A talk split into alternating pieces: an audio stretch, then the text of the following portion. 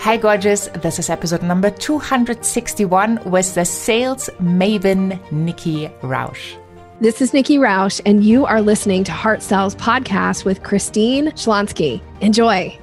I am over the moon to have Nikki Rausch on the show today. She has just been an amazing, amazing guest, delivering so much value at the Sales Mentality Makeover Masterclass number four, which ran in May 2020. And now she is back on the podcast, and I am so pumped to share her knowledge with you. You will just love it. Today, we are talking about how to protect your sales mindset and Nikki will lead us through a process she is using that you can set yourself up before any call, before any sales meeting, so that you are approaching your potential client with an open mind and an open heart, and you are not afraid of a no. Nikki knows what she's talking about. After 25 years of experience selling through such prestigious organizations as the Bill and Melinda Gates Foundation, Hewlett Packard, and NASA, Nikki decided to trade in her road warrior status so she could help entrepreneurs sell in a way that builds relationship, creates true connections, and results in closing more deals and having long-term clients. As a sales coach, author, speaker, and founder of Sales Maven, Nikki helps to transform the misunderstood process of selling. And she helps business owners move their clients along the selling staircase so that they can enjoy sales and they have a concept that they can follow. So let's dive in with Nikki Rausch today. Get out a piece of paper and a pen because I'm quite sure you want to take some notes. Well, I am so super excited you're here, Nikki. Welcome.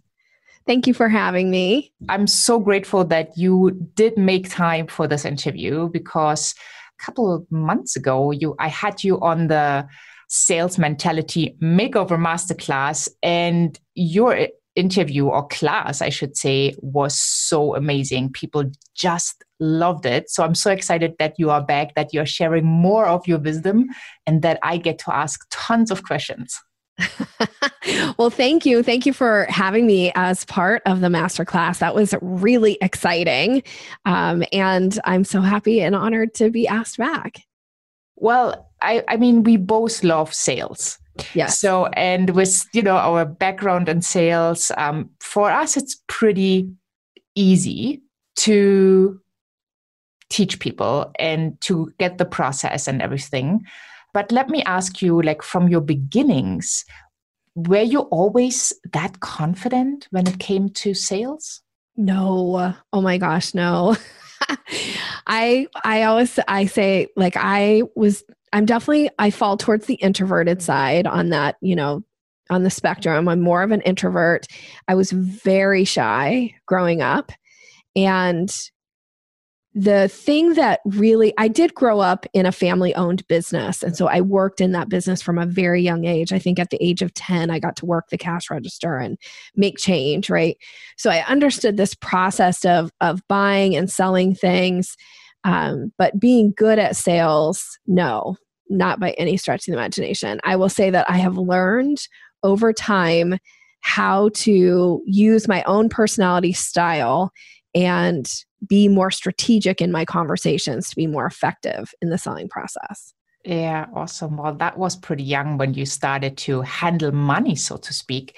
Yeah. Do, do you remember, like, was it something that was an easy for you to do thing, or were you maybe kind of nervous about messing up numbers and, you know, giving out too much change like you know stuff like this. Like i remember when when i was at the cashier the first time in my life and i was always worried like that i give out too much. That i might not have the numbers right. And it, it yeah. did take a little bit time to kind of settle in and and and, and know the the pricing and things. But um yeah like yeah being in the environment where you know money comes in and money goes out like all the time is is a pretty interesting experience It is. I mean, I will say it's definitely a blessing that I had that experience. And I also had a, a, grandfather, it was his store that he owned. And he loved to talk about money, and money was a big part of a lot of conversations mm. between us.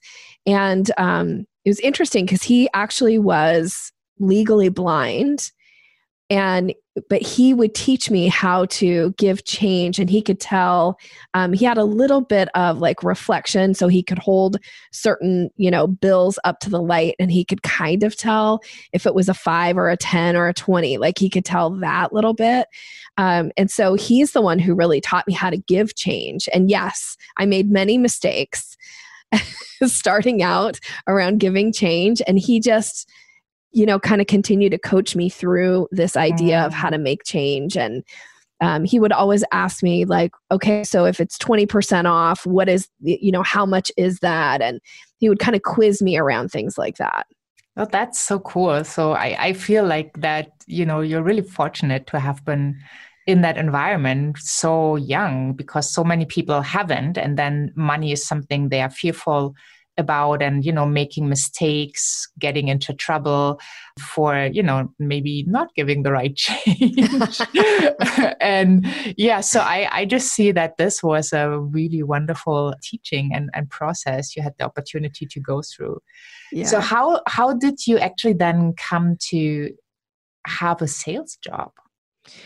Well when i i grew up in boise idaho which is a you know pretty it was a small kind of town when I grew up there. Now it's a little bit more of a city. But when I moved to Washington State to the Seattle area um, in the States, I my first job that I got was working at the mall during like the holiday season.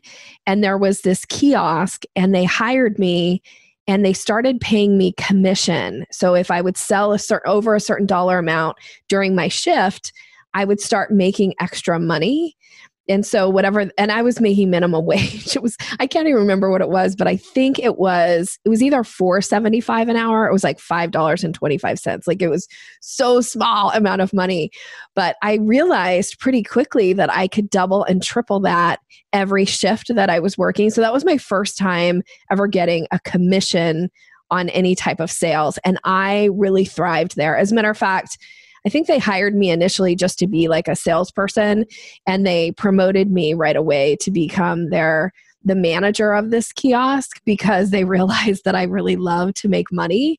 And so there was that piece. And then my first professional sales job was out of a college project where I started working for a technology company and selling technology for them. And it was one of those um, we call it here like dialing for dollars type positions where you had to make a certain number of phone calls.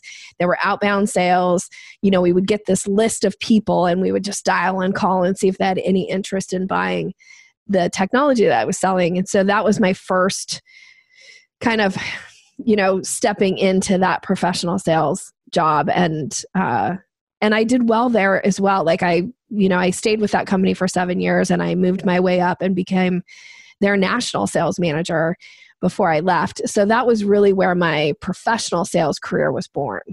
Yeah, yeah, it's it sounds pretty uh, similar. Also, like I ended up in sales, cold calling. uh, we didn't we didn't get you know the numbers handed, but uh, you know we had to do the research and really okay. figuring things out as well.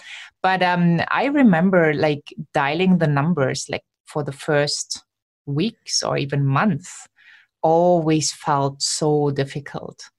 Did, yes. Was it something that came like easy to you? Uh, did you enjoy it from the beginning, or was it something you had a feeling of like you have to overcome this? It was definitely a feeling of having to overcome it. It didn't feel easy. It was really scary. There was a lot of rejection, you know, of people like, I have no interest in this at all, you know, or people just wouldn't give you the time of day or they wouldn't answer the phone. And um, and we weren't calling we were actually calling on businesses. So it wasn't like i was calling somebody at home during dinner time or anything like that but you know calling on businesses that needed this technology but it was still kind of new technology in the marketplace. And so and it was very expensive.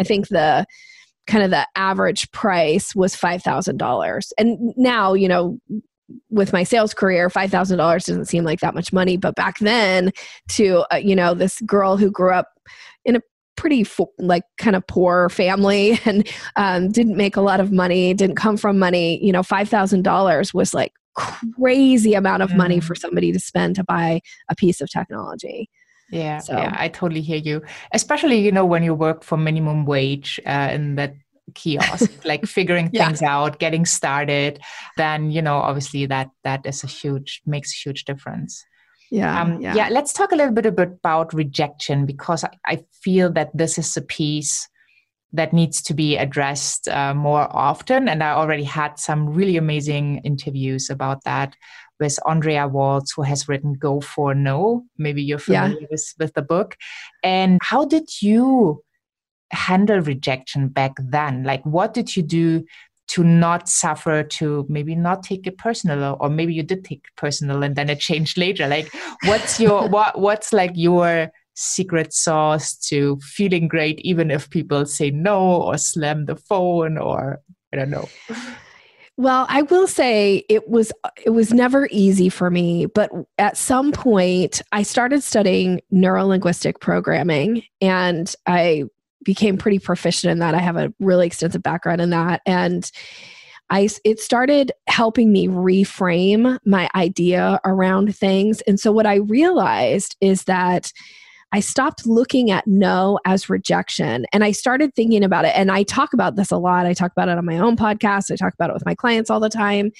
That it's to me now, when you offer somebody an opportunity to work with you, it's I, it's the and they say no. To me it's the equivalent of you know you go out to a really nice restaurant and you have a beautiful meal and you know the waiter comes by at the end of the night and says you know may i show you the dessert menu? And you say oh no i couldn't possibly. I'm so full you know, they don't go behind the counter to their coworkers and be like, Can you believe that lady? She totally rejected me. She said no to the dessert menu. Yeah. And so now I just think of it as I'm here to be of service and it's my job to make the offer. And it's totally fine if somebody says, like, oh no, thank you, I couldn't possibly like i don't take it personally and i don't take it as rejection anymore i just think it's part of the process and it's finding those people who really want and need what you offer.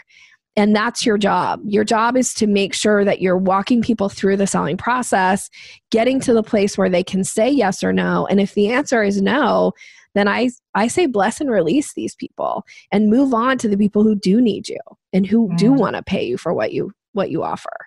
Yeah, yeah, that's such wonderful advice. And um, I, have seen so many people, like especially when I was still working in the corporate job, and you know we had this big office space, so I saw my team all the time. And when they got to know, you like saw it in their whole body language, the expression, right? And it's yeah, it it's really it changed their whole energy, which doesn't help the call or maybe the right. next call or like helping you making your day a good day. So what what kind of advice could you give? Maybe like two or three steps for people they could implement right now after listening so they feel better the next time somebody says no. Like you just okay, said, so refra- reframe it. But how can I reframe it if I really feel bad about it? Yeah, if you really feel bad about it, you might actually want to check with somebody. Like if you're kind of surprised that somebody says no and don't don't ever feel uncomfortable to say to somebody, is it okay to ask what you know your reason for declining to work with me? Like it's okay as long as you ask in a really curious way because it may actually give you some additional insight. Like yes it may be hard to hear because they might say like you know you came across too aggressive or pushy okay, we'll take that in, decide if it's true, and then make a change, you know? But sometimes people will say things to you that frankly are not true. And you need to be able to establish for yourself do I agree or do I disagree with their reasoning? And even if you disagree, it's not about arguing or trying to convince them to change their mind. It's about taking that in and going to the next step. So I will say one of the things I'm pretty protective of is my sales mindset. So I don't allow for myself to kind of wallow in a place of like disappointment and no. And I, I actually have a process that I do before I get on a phone call with a with a client, with a prospect, um, before I go into a meeting, before I speak, any of this. So I have I have a process. It's an NLP process. Um, where you actually do you go through this pro- process and it takes like now it takes me less than probably five seconds to do it because i do it so much. But there are four sayings that i say to myself and i don't just say them like i actually allow my body to feel what it feels like to to have that that emotion or that um like what i'm going to tell you this statement what does this statement feel like in your body if you say it out loud? So the first statement is i say i'm glad i'm here and I know what it feels like to be really glad to be somewhere. So I let my whole body fill up with this I'm so glad I'm here. And then I think who I'm meeting with, and I think, oh, Christine, I am so glad you're here. Right. And I think, like, oh, this is what it feels like when I'm just really looking forward to getting time with somebody. Mm. And then the the third statement is, I know what I know. And I call this your power statement because you don't have to know everything. And yes, you're going to get asked questions that you might not know the answer to, or that you might be disappointed with their response. But if you can stand in your place of credibility and go, hey, I do know what I know. Like for me, I know the stuff that I teach works. And whether somebody agrees or wants to even take a chance on it, that does not impact the my credibility and my absolute belief that the things that I teach make a difference, right? So I know what I know. And then the fourth statement is I care about you because I truly believe, you know, relationship first, rapport always with your clients. And so when you show up in this place of, I'm glad I'm here, I'm glad you're here, I know what I know, and I care about you. It kind of changes the way you show up in the meeting. And I feel I feel like it makes you more resilient so that if you do get those like objections or if you do get a no, you don't take it quite as personally. It's kind of like, you know, when you're having a bad day and somebody cuts you off in traffic, it seems like, how dare you do this to me, right? And it feels like it's so personal. And I think the same thing happens in sales. Like if you're having a bad day or if you're having a bad attitude and you go into that meeting, anything that is other than the yes can be detrimental to your mindset. So you got to protect that mindset. You have to go in already feeling resilient so that when it doesn't go as planned, you can course correct and or you can bless and release. Mm. Yeah, I love the bless and release part because it's probably you often need it, right? Yeah. And when we when we get so yeah, like connect well connected is not the right word. When we get so like attached? Yeah attached. Like um, you know in german we would like say like when you know a dog bites your leg and doesn't let go. Ah. So I'm, I'm looking i'm looking for the word. And yeah it's like bless and release because no means not now. It might not be the right moment. It might not be your right client the right person for you and you never know of what kind of stress you let, also let go with not onboarding that person. Yeah. And also i think it takes some pressure off. You know if you're showing up from this place and this in in this mindset of like i have to make this sale you come across like a little bit desperate sometimes almost mm. right and the other person yeah. feels that energy from you and then they just want to get out of the conversation as fast as possible because it feels like a lot of pressure. But if you show up from this place of like, hey, I'm going to bless and release if this is not the right thing, it takes the pressure off the other person and it allows for them to enjoy the experience with you and then make a educated decision about moving forward with you or not. And there isn't so much like pressure. Mm, yeah. I always call it the energy of neediness Oh, I love that. Like, like, people will feel that even though you yeah. might have a smile in your face. like they will just they will sense that from yeah. miles and miles away and it repels people. Totally.